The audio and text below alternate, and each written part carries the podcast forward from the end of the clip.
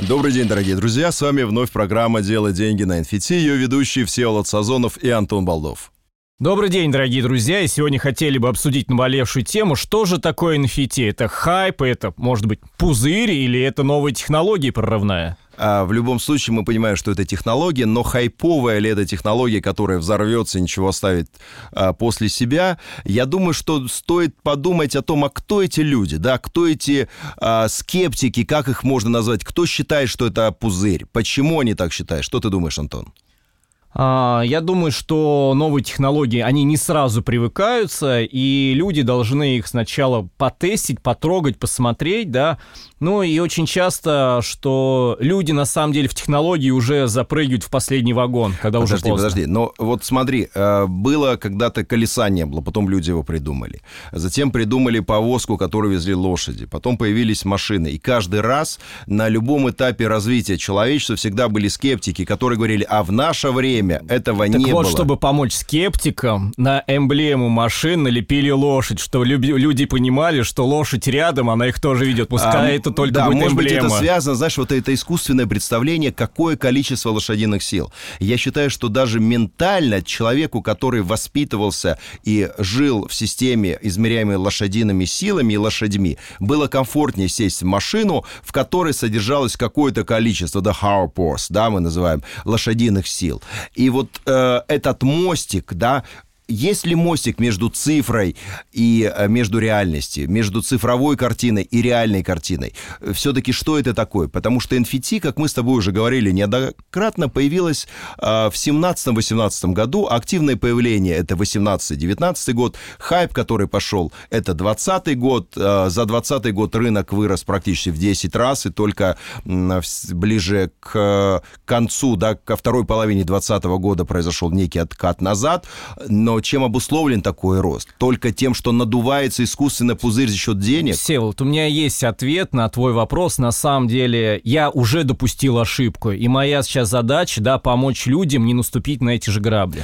То есть 2000 фактически ты признался нам сейчас своей уязвимости, да? То есть с точки Безусловно, зрения а, безусловно. психологии, коучинга, метода, ты сделал очень правильную вещь, потому что я не верю людям, которые неуязвимы. Не верю. Каждый человек делает ошибку, важно, чтобы он ее осознал Ну, и пошел дальше. Да, и чтобы понять, что правильно, иногда все-таки важно совершать ошибки. Я не боюсь ошибок, я их признаю, и я считаю, что благодаря ошибкам у нас есть рост. Так в чем, в чем же моя была ошибка по отношению к NFT? В 2019 году ко мне приходили разработчики и рассказывали, что вот есть некий продукт а, на криптовалютах, через который дети а, могут попробовать завести себе животных. Ну, аналог тамагочи. То есть который был 10-20 лет назад. да, и это было, ну, наверное, не сказать, что прямо это была некая копия э, криптокотиков, ну, что-то подобное. То есть там были криптокотики, а здесь были, ну, там, собаки и другие звери.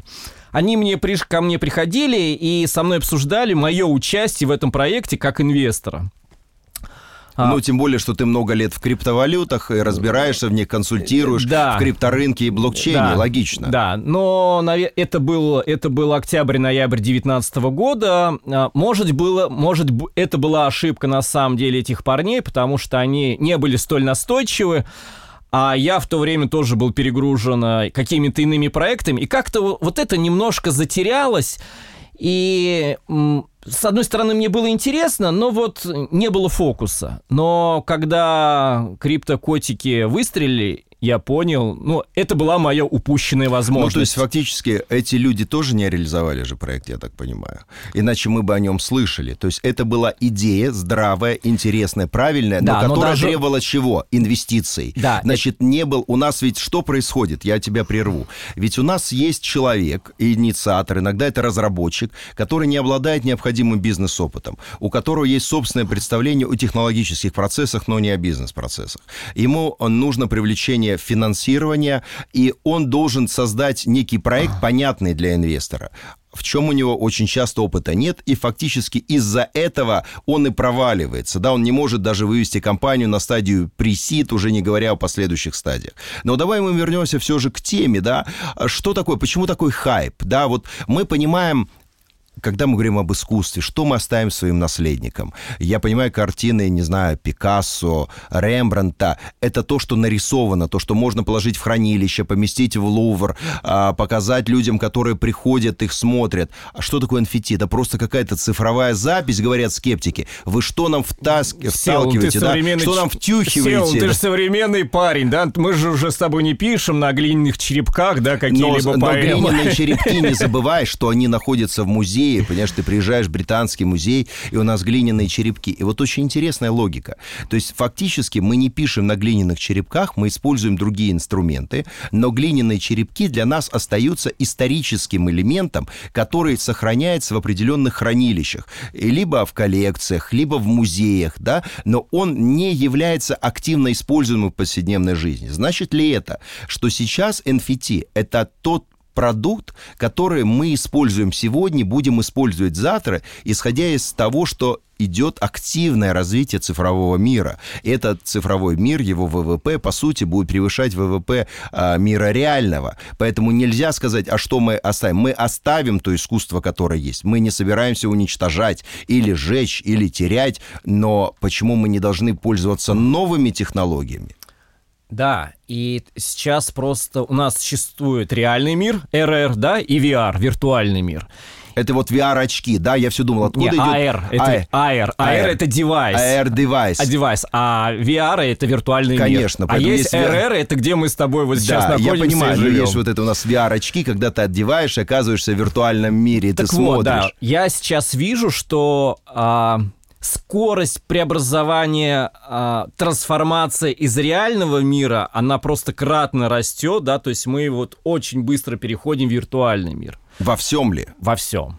Ну, подожди, мы в еде мы не можем наесться в виртуальном мире. То есть мы можем э, теоретически в будущем воздействовать на определенные нейроны нашего мозга для того, чтобы вызвать искусственное чувство сытости, например. Но реальное питание, да, у нас все равно ну, будет рецеп... естественные не, физиологические процессы. Мы да. не можем перевести Нет, в виртуальный меняется мир. рецептура, да, меняется подход в диетологии сейчас, но я вижу там колоссальный прорыв. Я понимаю, но мы используем элементы цифры да. для того, чтобы перевести их использование из виртуального мира в реальный. Ведь не только из реального переводим в виртуальный, но что-то от работы в виртуальном мире мы можем использовать и в реальном. Эти миры очень тесно соприкасаются, потому что человек является физическим существом, и он находится в реальном мире. Он живет, рождается, умирает, болеет и так далее.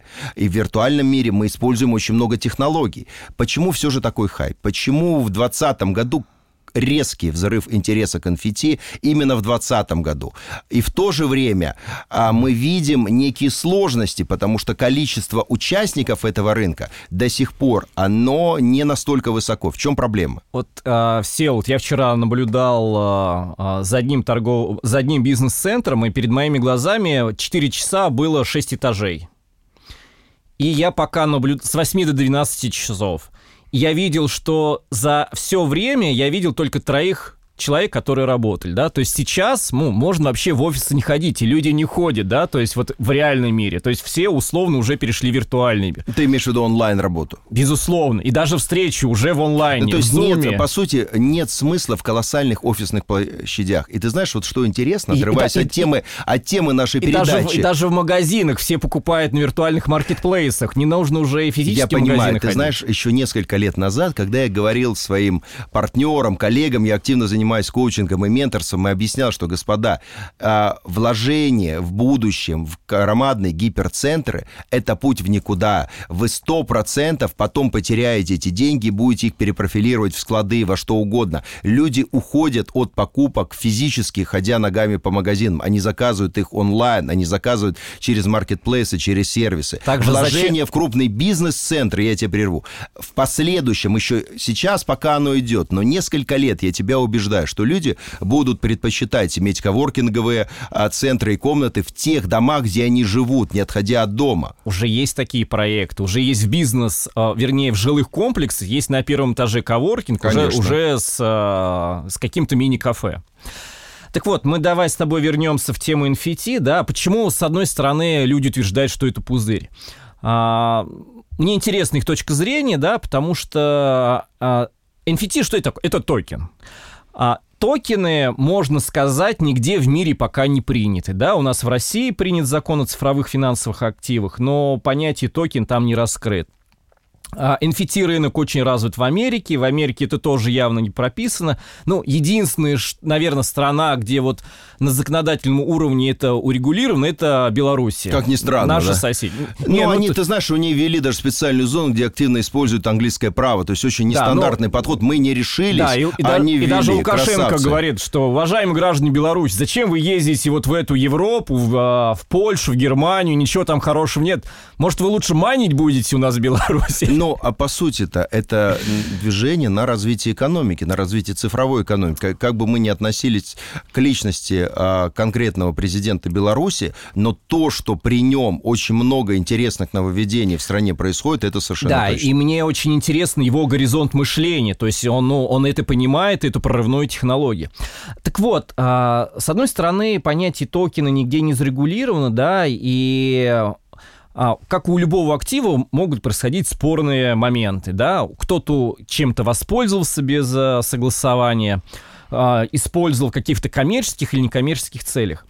Поэтому на сегодняшний день в какой-либо суд обращаться, ну, не имеет смысла. Суд не может рассмотреть этот момент. И также был недавно случай с Эрмитажем и снимали клип солист группы «Рамштайн». Да. Ну, все поворчали, высказали свое а мнение. дальше? А что дальше, да? И чем это закончилось? Ну, и осталось вот на этой... тем, что все остались при своем мнении. Ты знаешь, э, я готов с тобой немного поспорить, но об этом давай поговорим в нашей следующей передаче, которую выйдет буквально через несколько дней. Всего хорошего, друзья. Ищите нас на Инстаграме. Всеволод Сазонов, Антон Балдов.